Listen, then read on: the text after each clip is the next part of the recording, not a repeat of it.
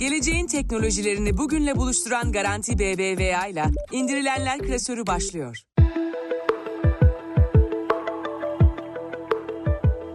Herkese merhaba. İndirilenler klasörünün yeni bölümünde tekrar birlikteyiz. Garanti BBVA sponsorluğunda gerçekleştirdiğimiz yeni bölümde teknoloji dünyası gelişmeleri Erdem'le birlikte ele alacağız. Erdem nasılsın? İyidir Uğur, umarım sen de iyisindir. Ben de iyiyim Erdem, teşekkür ederim. Gündemimize Twitter'ın tabiri caizse para dağıtmasıyla başlayalım istersen. Twitter artık reklam gelirlerini içerik üreticileriyle paylaşacak. Platformun bunun için sunduğu şart ise son 3 aydır en az Twitter Blue üyesi olmak ve her ay 5 milyon üstünde tweet gösterimine sahip olmak. Ki bazı Twitter kullanıcıları paylaştıkları ekran görüntülerinde Twitter'dan 24 bin dolar kazandıklarını, 5 bin dolar, 2 bin dolar gibi rakamlar kazandıklarını paylaştılar. Öte yandan da Twitter'ın reklam gelirleri %50 oranında düştüğü söyleniyor. Kim tarafından? Elon Musk tarafından. Nasıl değerlendiriyorsun bu yeni gündemi? Senin söylediğin bir nokta çok önemli. Son 3 aydır Twitter Blue abonesi olmak ve bu 3 ayda her ay ay başına 5 milyondan fazla gösterim almak önemli. Bu kriterleri sağladıktan sonra içerik üreticileri bu reklam gelirlerinden elde edebiliyorlar. Yalnız bu reklam gelirleri tweet gösterimlerine göre verilmiyor. Bunun yerine paylaştıkları tweetlerin altına gelen yorumlar arasında gösterilen reklamların gösterimine göre veriliyor. Çok uzadığının farkındayım. Bazı dinleyicilerimiz geri sarıp burayı tekrar dinlemek isteyebilirler. Ama böyle çetrefilli bir kuralı var Twitter'ın. Ki ödemelerinde Stripe'la yapılacağı söyleniyor. Ama gel gelelim bizim ülkemizde Stripe yok. Bir de öyle bir konu var. Bilmeyenler için söyleyelim. Stripe finansal hizmetler veren bir şirket. PayPal gibi Türkiye'de aslında herhangi bir varlığı bulunmuyor. Dolayısıyla Türkiye'den bir banka hesabını Stripe'a tanımlamak mümkün değil. Bazı Twitter kullanıcıları Stripe'ın da ödemelerden para kestiğini söyleyerek biraz şikayet ettiler. Onu gördüm Twitter'da. Onun dışında şöyle bir durum var. 710 bin takipçili kullanıcılardan bir tanesi 7 bin dolar kazandığını açıklamış Twitter üzerinden ve yaptığı hesaplamalara göre her 1 milyon gösterimde 8 dolar kazandığını belirtmiş. 8 dolar zaten Twitter Blue'nun aylık ücreti. 3 aydır Twitter Blue abonesi olan bir Twitter kullanıcısının verdiği parayı geri alabilmesi için 3 milyon gösterime ulaşması lazım. Yani 3 milyon reklam gösterilecek ki Twitter Blue abonesi en azından Twitter'a verdiği parayla başa baş bir gelir elde etsin. Ki Twitter'ın reklam gelirlerinin düşmesi de çok normal. Özellikle Threads'in açılmasıyla birlikte insanlar Threads'e doğru geçmeye başladılar. Ama biz geçen hafta Threads'le alakalı bir ufak tartışmaya girmiştik. Threads'in kullanıcı sayısının düşeceğini düşünmüştüm. Etkileşimin azalacağını düşünmüştüm. Söylemiştim hatta. Ve dediğim oldu. Yani o popülarite, o ilk günlerde görülen popülarite zamanla erimeye başladı. Tekrar bu konuyla ilgili seninle tartışmak istemiyorum. Ama Elon Musk haklı olabilir. Erdem bu düşüşün ben de farkındayım. Haberlerden ben de takip ettim. Gerçekten bir düşüş yaşanıyor. Hem Twitter tarafında yaşanıyor hem Threads tarafında yaşanıyor. Sanırım ortada bir kararsızlık var. Twitter mı, Threads mi? Sen tartışıyorsun, ben tartışıyorum seninle. Ama asıl tartışmayı sanırım Elon Musk ve Mark Zuckerberg'ün kafes maçı sonlandıracak. Öyle gözüküyor. Çünkü iki tarafta çok ciddi hazırlıklar yapıyorlar ve bunu sosyal medya hesaplarından paylaşmaktan geri kalmıyorlar. En son başarılı MMA dövüşleri İsrail Adesanya ve Alex Volkanovski ile bir araya gelip antrenman yapıp üstüne fotoğraf çektiren Zuckerberg iddiasında ciddi gözüküyor. Aynı şekilde Elon Musk tarafındaki isimler, antrenörler de Elon Musk'ın bu konuda gayet ciddi olduğunu söylüyorlar. Organizatörler Las Vegas'ta bir maç ayarlamaya çalışıyorlar. Henüz bir şey konuşmak için erken ama her iki tarafta bizi kandırmıyorlar Serdem. Çok ciddi olduklarını söylüyorlar. Ne diyorsun? Sence bu maç gerçekleşir mi ve sormadan edemeyeceğim gerçekleşirse kim kazanır? Şimdi kimin kazanacağına gelmeden önce fotoğraflara bakarak belki bir iki çıkarım yapabiliriz diye düşünüyorum. İki fotoğrafta da milyarderleri görüyoruz. Yanlarında çok önemli dövüşçüler var. Sen zaten önemli isimleri söyledin Mark Zuckerberg'le alakalı. Elon Musk'ın yanında Lex Fridman var. Yanında da iki tane tabii ki başka dövüşçü. Hani asıl profesyonel olarak bu işi yapan insanlar var. Lex Fridman aslında MIT'den bilinen e, Deep Learning üzerine çalışan bir akademisyen. Kendisi aynı zamanda bir siyah kuşak sahibi jujitsucu ve bu konuya çok ciddi ilgileniyor. Yanındaki insanların da çok ciddi olduğunu görebiliyoruz. Ama işin şu tarafı var ki Mark Zuckerberg çok uzun zaman zamandır antrenman yapıyor. Henüz bu dövüş, henüz bu kafes dövüşü konusu ortada yokken Mark Zuckerberg çalışıyordu. Hatta tanınmamak için maskeyle mindere çıkıp insanlara karşı hani yeteneklerini sergilediği ve kuşakları aldığı görüntüleri var. Onlar çok ilginç. Hani milyarder hatta dünyanın en zengin insanlarından biri olan Zuckerberg'in gerçekten böyle şeylere girmesi, kendini bu şekilde lanse etmesi gerçekten çok ilginç. Elon Musk da bu yola girdi ama o birazcık daha sonra oldu. Yani bu hadi kafes dövüşü yapalımdan sonra oldu. Ben böyle bir dövüşün olacağını sanmıyorum. Ama Threads Twitter tarafında Twitter tarafını tutsam da daha önce de söylediğim gibi bir Elon Musk fanı değilim. Ama Mark Zuckerberg'in alacağını düşünüyorum. Yani herhangi bir bahis oynayacak olsam paramı Zuckerberg'e yatırırım. Yani anladığım kadarıyla Mixed Martial Arts yani karma dövüş sanatları da üzerinden kafes maçı yapacaklar. Yani her şey serbest Erdem. Elon Musk biraz kalıplı olduğu için kıskacı alırsa bırakmaz diye düşünüyorum ama Mark Zuckerberg daha hazır duruyor. Ama işin rekabet ve spor boyutundan ziyade ben şeyi de çok merak ediyorum Erdem. Las Vegas'ta ya da Amerika'nın herhangi bir eyaletinde, şehrinde yapılacak bu organizasyonda dövüş etkinliği hariç neler izleyeceğiz? Ben bunu merak ediyorum. Bir ekranlar üzerinden bir kapışma olur mu? İki tarafta yeniliklerini bir lansman şeklinde tanıtırlar mı? Ben organizasyon içeriğini de çok merak ediyorum. Eğer ki olursa tabii henüz netleşmiş bir tarih yok senin de belirttiğin gibi. Yani söylediğim gibi böyle bir etkinliğin olacağını, böyle bir karşılaşmanın olacağını düşünmüyorum. Ama şayet olursa yenilikleri aslında göstermeseler bile iki tarafında kendi platformundan böyle bir karşılaşmayı yayınladığını düşünsene. Belki dünya tarihinin en çok izlenen etkinliği, en çok izlenen karşılaşması olabilir. Yani hem Facebook'tan ki tabii bunun Instagram'ını işte Threads'ini vesaire düşündüğümüzde diğer taraftan Twitter'dan bunların yayınlandığını ve insanların aslında ekranlara kilitlendiğini düşününce yani ilginç sonuçlar çıkabilir. Dünya Kupası finalini geçebilir mesela ya da Super Bowl'u geçebilir. Kolaylıkla geçer hatta. Bence de geçer çünkü sadece spor severlerin takip ettiği isimler değiller. Spor severler artı teknoloji ve medya tutkunlarının takip ettiği kişiler. Milyonlarca hatta milyarlarca insanın izlediği bir karşılaşma. İlginç olabilir diye düşünüyorum. Ama dediğim gibi olmayacaktır. Bu sadece milyarderlerin kendi arasında bir ağız dalaşı. Biz de hani burada konuşuyoruz bu meseleleri. Erdem bu şaşalı gösterilerin ardında Shutterstock sessiz sedasız ilerleyişine devam ediyor. Yapay zeka alanındaki gelişmelerden bahsediyorum. Bildiğin üzere metinden görsele içerik oluşturan DALI ile yani OpenAI'nin geliştirdiği DALI ile bir anlaşması vardı Shutterstock'un. Bunu 6 yıl daha uzattılar. Bunun karşılığında OpenAI, Shutter'ın stok görsellerinden faydalanarak DALI'yi eğitmeye devam etmesi söz konusu. Shutter da aynı zamanda mevcut görsellerin ya da videoların editlenmesine ön ayak olacak yapay zeka tabanlı bir şekilde. Çok ilginç bir gelişme bu. Neden dersen geçtiğimiz yılın Eylül ayında Shutterstock aslında yapay zeka ile üretilen görsellere karşı bir adım attı onları durdurmak için. Şimdi bugün geldiğimiz noktada böyle bir anlaşma var ve 6 yıllığına uzatılıyor.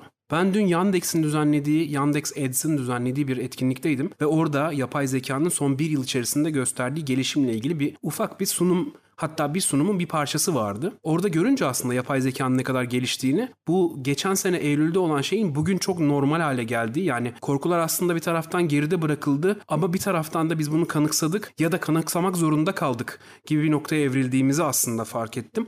Onu paylaşmak istedim seninle. Ama biz böyle işbirliklerini aslında daha fazla göreceğiz. Çünkü dünya artık yapay zekanın dünyası. Bugünün zamanın ruhu aslında yapay zekayı kaldırıyor ve Shutterstock aslında sadece fotoğraflarla devam edebilecek bir platform değil. Çünkü bir etkinliğin fotoğrafını aradığınızda ya da işte herhangi bir kişinin fotoğrafını aradığınızda bulamayabiliyorsunuz. Ama yapay zeka bize aslında görmediğimizi, gidip de fotoğrafını alamadığımızı sağlayabilir. Ama yapay zekadan bu kadar bahsederken belki de değinmemiz gereken en önemli konulardan biri Hollywood'da yaşanan çeşitli olaylar hem yazarlar hem aktörler bir taraftan yapay zekaya karşı ayaklanmaya başladılar. Aslında yazarlarınki tam olarak yapay zekaya karşı değil ama bir taraftan ilintili. Sebebi şu, insanlar para kazanamadıklarını, yazdıklarını, yazdıklarının dizilere, filmlere çevrildiğini fakat bunun karşılığını alamadıklarını söylüyorlar. Bunun arkasındaki etkenlerden biri yapay zeka. Yapay zeka ile bazı işler kolaylaştı ve şirketler yazarları yavaş yavaş gözden çıkarmaya başladı. Oyuncular tarafında farklı bir olay var. Bazen tek bir çekimden elde edilen görüntülerle oyuncuları tekrar başka filmlerde canlandırabilmek mümkün oluyor. Bu Hollywood'un ilk defa karşılaştığı bir şey. Scott Galloway podcastinde şunu söylemişti. Moda sektöründe var. Bir fotoğraf çekiminden bir modelin fotoğraflarını alıp istediğiniz kadar katalogda kullanabiliyorsunuz aslında. Biz bunu yıllardır görüyoruz. Hollywood'a bu yeni geldi demişti. Biraz belki bunu da aslında konuşmak lazım. Yapay zeka iyi, güzel, korkmayalım. Teknoloji buraya gidiyor ama bir taraftan da aslında işimizi elimizden alacak mıyı kaç bölümdür konuşuyoruz. Biraz bunu görmeye başladık sanırım. Shutterstock'ta yavaş yavaş oraya içerik üreten insanların işini elinden alabilir. Onlara da buradan bir geçmiş olsun demek lazım belki de. Yapay zeka ile ilgili beni korkutan şu var. Geçtiğimiz haftalarda Celal Şengör'ün bir ses klibi çıktı ortaya. Kendisi buna çok sinirlendi. Çok ağır yorumlar yaptı. Bu olay yani Celal Şengör'ün yorumu dışında biraz ürkütücü geldi bana. Düşünsene yani senin sesinle senin bir arkadaşına ya da müdürüne bir ses klibi gidiyor. Hani senin üzerinden örnek vermeyeyim rastgele veriyorum X kişi için. Yani ses üretimi görüntüsüz ses üretimi çok çabuk inanılabilecek bir şey. Bilmiyorum aynı kaygıları yani taşıyor musun? Bir şey yapmasak bile bir şey yapmış olabiliriz. Hollywood'dakilerin dediği gibi. Evet güzel bir nokta. Ya aynı kaygıları ben de taşıyorum. Çünkü bu işler artık o kadar kolaylaştı ki herkesin yapabileceği bir noktaya geldi. Ve insanın nereden düşman edileceği de çok belli değil bugünlerde. Yani sosyal medya paylaşımından birileri sana düşman olabiliyor mesela. Ve bunu bilmiyorsun. Çünkü uzakta yaşayan yani belki aynı şehirde belki başka bir ülkede yaşayan biri sana düşman olabiliyor. Ve bu tür araçlara erişimi olduktan sonra sana belki zarar vermek için bu tarz şeylere girebilir. O yüzden kaygılarım var açıkçası. Ve bunu çok doğrulamanın yolu da henüz gelişmiş değil. Ama ben e, kan bölümümüze yine atıfta bulunayım. Nvidia CEO'su demişti ki yapay zeka ile birlikte güvenlik önlemleri de gelişir. O yüzden yapay zekanın gelişimini durdurmayalım, korkmayalım. Gelişmeye devam etsin. Zaten durdurmak da çok mümkün değil de. Hani en azından böyle bir sözü vardı onu da aktarmış olayım. Bu konuyu böyle kapatırken Uğur izninle ben sponsorumuzdan gelen bir mesajı paylaşmak istiyorum. Hatırlarsın geçtiğimiz yıl Kasım ayında Brandwick İstanbul'da ben Garanti BBVA Bireysel Dijital Çözümler Direktörü Burçin Bıkmaz'la bir oturumda sahnedeydim ve kendisiyle açık bankacılığı konuşmuştum. Aslında mesajımız da tam da bununla ilgili. Şimdi para transferi yapmak için o banka uygulamasına gir. Hesaplara bakmak için bu banka uygulamasına gir. Pos hareketlerini görüntülemek için şu banka uygulamasına gir. Söylerken bile yoruluyor insan. Neyse ki Garanti BBVA Mobil'le tüm banka hesaplarımız, pos hareketlerimiz artık tek bir yerde. Gerçekten büyük kolaylık. Siz de banka hesaplarınızı Garanti BBVA Mobil'e tanımlayın. Garanti BBVA Mobil kolaylığını tüm bankalardaki hesaplarınız için yaşayın. Erdem Microsoft'un Activision Blizzard'ı alma çabaları devam ediyor bildiğin üzere. En son 70 milyar dolara yakın bir rakam konuşuluyordu. Anlaşma bir türlü bitemedi ama sonu da yakın gibi çünkü 18 Ekim'e kadar belli olur deniyor sonuçlar. Yani anladığımız kadarıyla deadline'ı bu anlaşmanın nihayete ermesinin. 18 Ekim bildiğin üzere İngiltere mahkemelerinin vereceği bir kararın tarihi. Önce Amerika'da çok büyük sorun olmuştu Microsoft'un Activision Blizzard'ı alma çabaları. Çünkü bir taraftan e, tekerleşip tekerleşmeyeceği konuşuluyordu. Bir taraftan Sony'nin bir tepkisi vardı. PlayStation'da Call of Duty gelir mi gelmez mi ne olur ne olacak falan bunlar konuşuluyordu. Ama Amerika'dan olumlu karar çıktı. Yani aslında Microsoft'un önündeki engellerden çok önemli bir tanesi kalktı. Ve Amerika'dan aslında olumlu kararın çıkması da İngiltere'yi tek başına bıraktı. Çünkü şu anda İngiltere engelleyen konumunda, tekelleşmenin önündeki engel konumunda. 18 Ekim tarihi de aslında İngiltere'den çıkacak kararın tarihi. Dolayısıyla 18 Ekim teknoloji ve oyun sektörü açısından çok önemli bir gün. Tabii ki bizim gözümüzde o günde olacak. Oyuncuların aslında merak ettiği nokta şuydu. Call of Duty bundan sonra PlayStation'da oynanabilir mi, oynanamaz mı sorusu hani kafaları kurcalıyordu. Bir önce de söylediğim gibi. Microsoft'la Sony bir anlaşmaya vardılar ve oyunun aslında bundan sonra 10 yıl daha PlayStation'larda oynanabileceği kesinleşti. Bu güzel bir haber. Bizim de hani çok yıllardır oynadığımız bir oyun olduğu için bizi de mutlu eden bir haber. Gerçi ben artık o platforma oyunlara çok fazla dönmüyorum. Birazcık daha basit oyunları arıyorum. Yani Call of Duty'nin aslında ilk iki oyunu gibi oyunları arıyorum ama yine de bir gün dönmek istersem en azından öyle bir oyunun varlığı, erişilebilirliği benim açımdan mutluluk verici. Erdem geçen hafta eski bilgisayarımı açmam gerekti. Yani çok eski değil 11-12 yıllık kadar. Oraya da bir emülatör yüklemişim o zamanlar ki çocukluğumun oyunlarını oynayabileyim. İşte Metal Gear, işte Winning Eleven.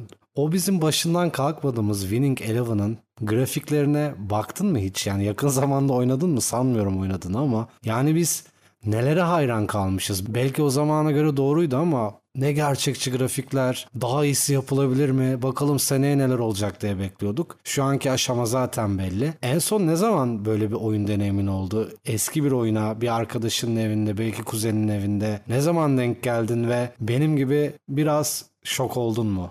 Şimdi sana yanıtı Call of Duty'nin aslında en büyük rakibiyle vereceğim. Çünkü yakın zamanda Medal of Honor oynadım. O Medal of Honor'ın bir Omaha Beach çıkarması sahnesi var. Bu arada Call of Duty'nin de Stalingrad sahnesi çok iyidir. 5 mermiyle 2. Dünya Savaşı'nda bir cephede aslında dolaşıyoruz. Medal of Honor'ın o Omaha Beach sahnesi de Er kurtarmakta Steven Spielberg'in çektiği o muhteşem çıkarma sahnesinden esinlenerek yapılmış tabii. Sırf o sahneyi oynayabilmek için oyunu tekrar yükledim. Tabii ki bir emülatör yardımıyla ve inanılmazdı. Yani ben aslında basit oyunları seviyorum. Senin de bir önce söylediğin gibi o zamanlar grafikler yoktu ama basitti yani ve keyifliydi. Ben bunu aradığımı fark ettim. İşte belki de bu yüzdendir ki yaşı belki de benden büyük olanlar hatırlayacaklardır. Neverhood adlı bir oyun vardı. Stop motion ve oyun hamurlarıyla aslında yapılmış yine ama Spielberg'in DreamWorks'ün imzası olan bir oyun. Neverhood'u 24 sene sonra bir emülatörle oynadım. En son belki de en taze anı bu oyunlarla ilgili. Bir projeksiyonda bir balkonda böyle bir yaz akşamı çok hoşuma gitti. Tekrar oyunlara geri dönmek istedim ama artık ne o oyunlar bizim oynayabileceğimiz uzaklıktalar. Çünkü çalıştırması da zor, uğraştırıyor. Ne de biz artık o yaştayız. O basitlikten zamanında aldığımız tadı alabiliyoruz. Ama o günler güzeldi. Artık oyunlardan o kadar keyif almıyorum açıkçası. Erdem haftanın uygulaması bölümünde ise kapsül var. Yani diğer adıyla kapsül bülten. Gerek e-mail bülteni gerek web sitesi olan kapsül aynı zamanda bir app olarak da hayatımıza girdi bir süre önce. Hem iOS hem Android platformlarında var. Kapsül 5 farklı kategorideki haberlerini her gün tabiri caizse bir hap bilgi şeklinde özet olarak kullanıcılara iletiyor. Kapsül günlük dost, kapsül pazar, kapsül business, kapsül spor ve kapsül kültür olarak 5 farklı kategori bu az önce bahsettiğim kategoriler. Uygulamanın kendisi de yazılım olarak oldukça kullanışlı. Şahsen deneyimledik zaten uzun bir süre önce. E tabii ki uygulamadan tam verim almak için bildirimlere de izin vermek gerekiyor. Çünkü günlük olarak bir kere size bir bülten geliyor, bir haber içeriği geliyor. Yani aslında kapsülün güzel tarafı şu, bildirimi açıp günde gelen bir bildirimle o gün neler olduğunu görebiliyoruz. Yani bunun içinde döviz kuru da var, siyasi bazı gelişmeler de var, sporla alakalı çeşitli gelişmeler de var. Her şeyi görmek mümkün. Yani o gün neler oldu damıtılmış bir şekilde aslında kullanıcılara ulaşıyor. Tabii bunun dışında her bir saydığın her bir kategorinin belli bir günü var. Mesela pazar günü kapsül pazar geliyor. Orada başka bir içerik. Kapsül business'ta başka bir içerik. Hani aslında bir taraftan sektörleri ya da işte sporu takip etmek de böylelikle kolaylaşıyor.